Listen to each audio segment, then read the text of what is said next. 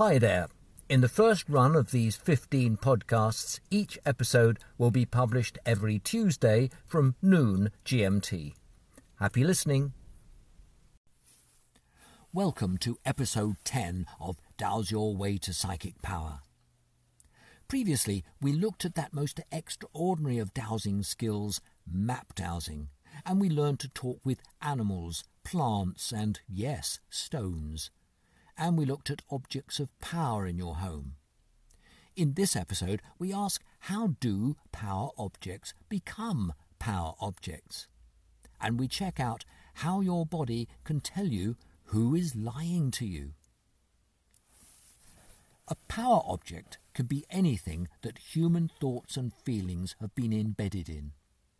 In his book, Heal Your Home, dowsing professional Adrian Incledon Webber cites the different power objects that he's come across that are centres of negativity.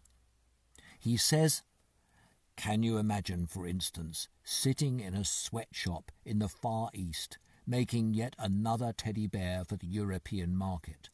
Then, at the end of the week, getting only a few rupees. I cannot think for a minute that you'd be happy. Frustrated, yes. Resentful, yes. Dislike for the teddy bear, oh yes. Does this make for a happy toy? I don't think so. The author then goes on to other items which could be found in pretty well any home. Inherited heirlooms can and often will be power artifacts bringing detrimental energies from past generations to affect us in the present.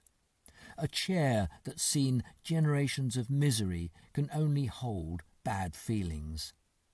A mirror that's been owned by a person not happy with their looks can easily reflect detrimental thought patterns.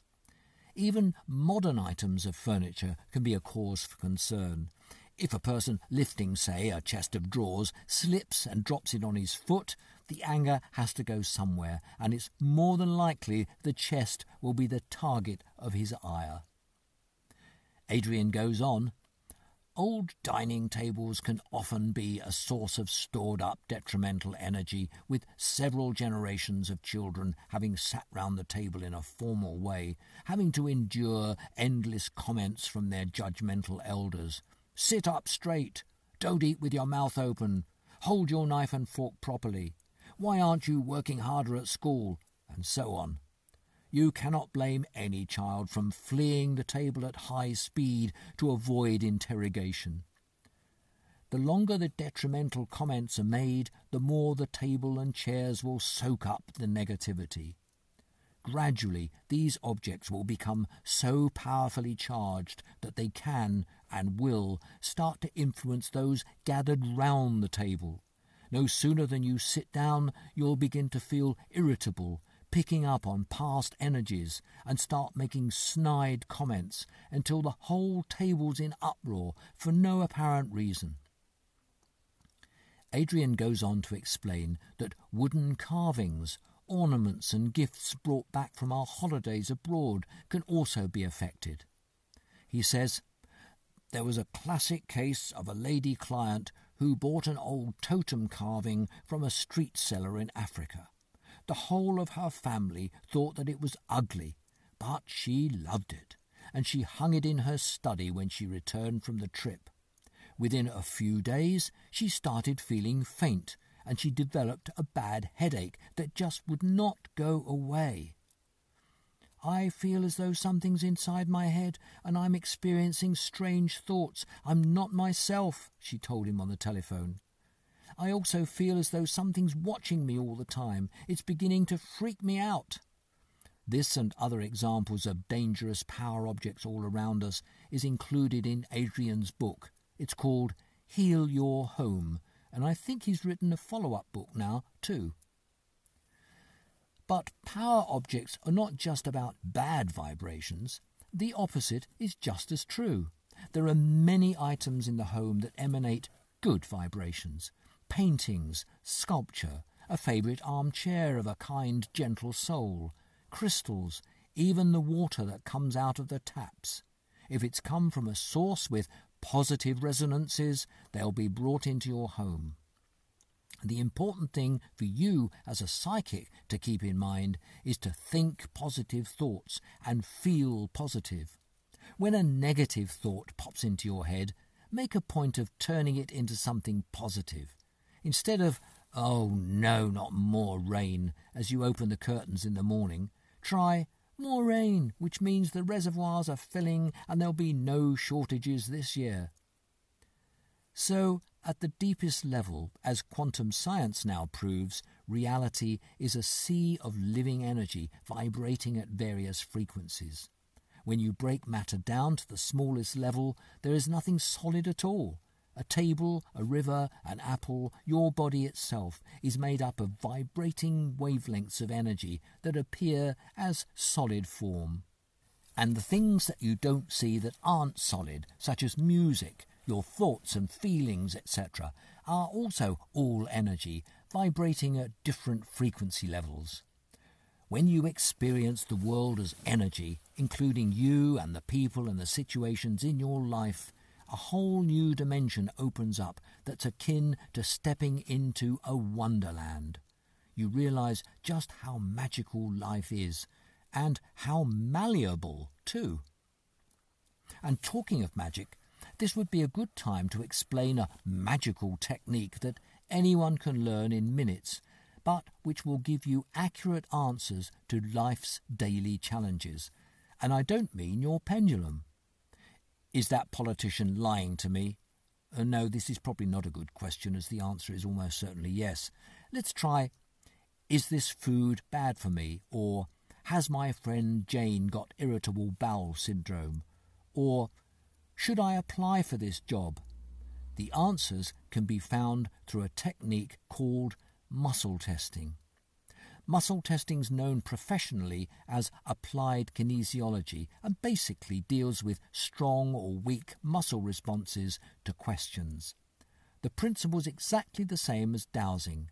A weak response is no, and a strong yes.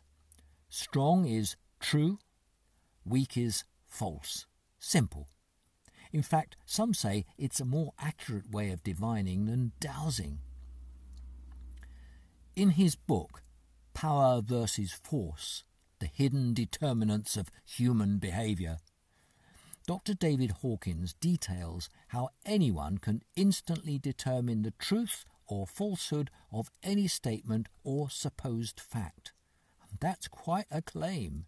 If it's true, we each have a magical key that'll unlock so many mysteries. And this is how it's done. Dr. Hawkins's form of muscle testing involves two people. One who holds out his or her arm to the side parallel to the ground, and the other who asks a simple yes no question about an object, person, or idea. Having asked the question, he then presses down on the arm while the owner of the arm resists, trying to keep it level. Depending on the answer, the person holding their arm out will either find that they are too weak to keep it up and it flops to their side, or they stay strong. I know this sounds weird, but it does work. Try it. Dr. Hawkins contends that the answers are correct because in this quantum world all things are connected, and that all events, actions, thoughts, and emotions are written into the Akashic record, and that as participants in this universe, we all have access to that database. Thus, through muscle testing, we have the ability to get the answer to any question that we can formulate, except the future. Wow! Imagine you, as a dowsing beginner and psychic student, now have the secret of all knowledge. Let's try it out. Try this exercise and then build on it to create your own system. Find a willing partner and ask him or her, let's say her as it avoids clumsy sentence construction, to stand and face towards the wall of a room without focusing on any particular part of it. Stand behind her and ask her to hold out her right arm horizontal to the floor. She shouldn't make a tight fist, but let her hand remain relaxed. Now you place your left hand gently on her left shoulder, and the first two fingers of your right hand lightly on her raised arm, just above the wrist. Tell her, I'm going to get you to make a statement, and then I'm going to press down on your arm, and I want you to resist. Have your partner state her name. If it's Katie, for example, she would say, My name's Katie. Perform the muscle test by smoothly and steadily increasing the pressure downward on Katie's arm, going from a light touch to fairly firm pressure within about three seconds. The shoulder joint should stay locked and shouldn't give way. We'll test an untrue statement in a minute, but first some practical tips. 1. Don't use too much strength, only what you need to get your answer. Think finesse, not force. 2. Smoothly increase the force from zero to firm over about 3 seconds. 3. Keep your fingers in the correct position. If you place them on the bones of Katie's wrist, her arm will weaken because the body will attempt to protect the wrist itself. You want your fingers to be just above the wrist, roughly where a wristwatch strap would be. 4. Remember that your partner has to be willing to be tested. If their attitude is cynical or skeptical, it won't work. Don't waste your time with people who don't want to be helped or who are not open to being helped. Let's assume that Katie's as interested in the experiment as you are.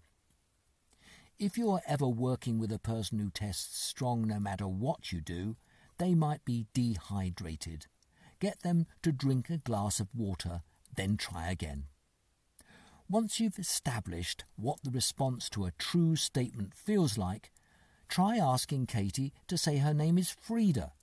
She should then test weak. Now you're getting into your stride. Use your L-rods to find the nearest detrimental energy spiral and get Katie to stand over it and muscle test again. She should test weak. Move her a few feet to one side and repeat.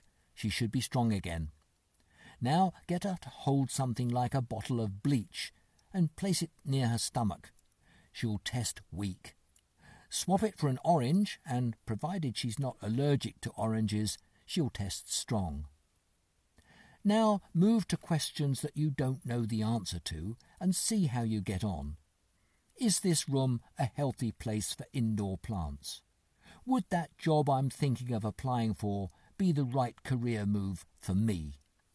You'll notice that we're now asking direct questions, not making statements.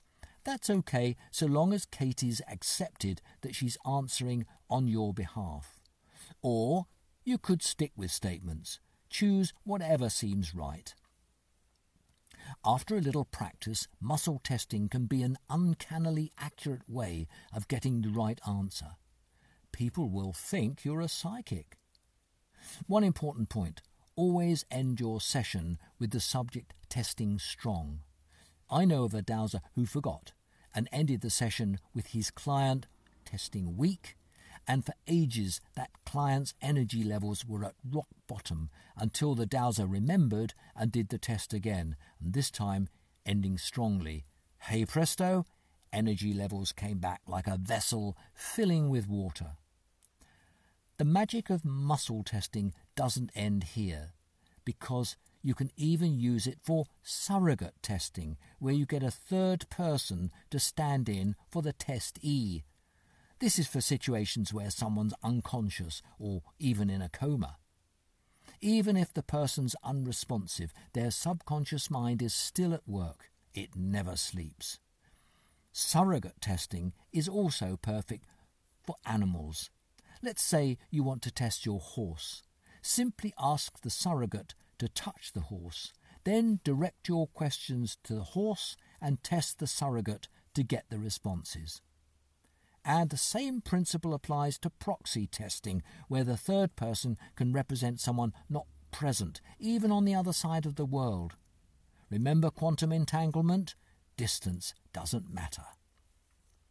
In both surrogate and proxy testing, once you've completed the questioning, you must never forget to break the connection and restore your surrogate to their normal selves. Muscle testing could make a whole book in itself, but at this stage it's enough that you've understood the importance of the technique and are prepared to make it part of your working practices. Coming up in episode 11, we look at water, the elixir of life. And why do I have this pain? And how dowsing can keep us in perfect health. And don't forget, I'm covering all the stuff here in my book, Dowse Your Way to Psychic Power, available on Amazon or any online retailer.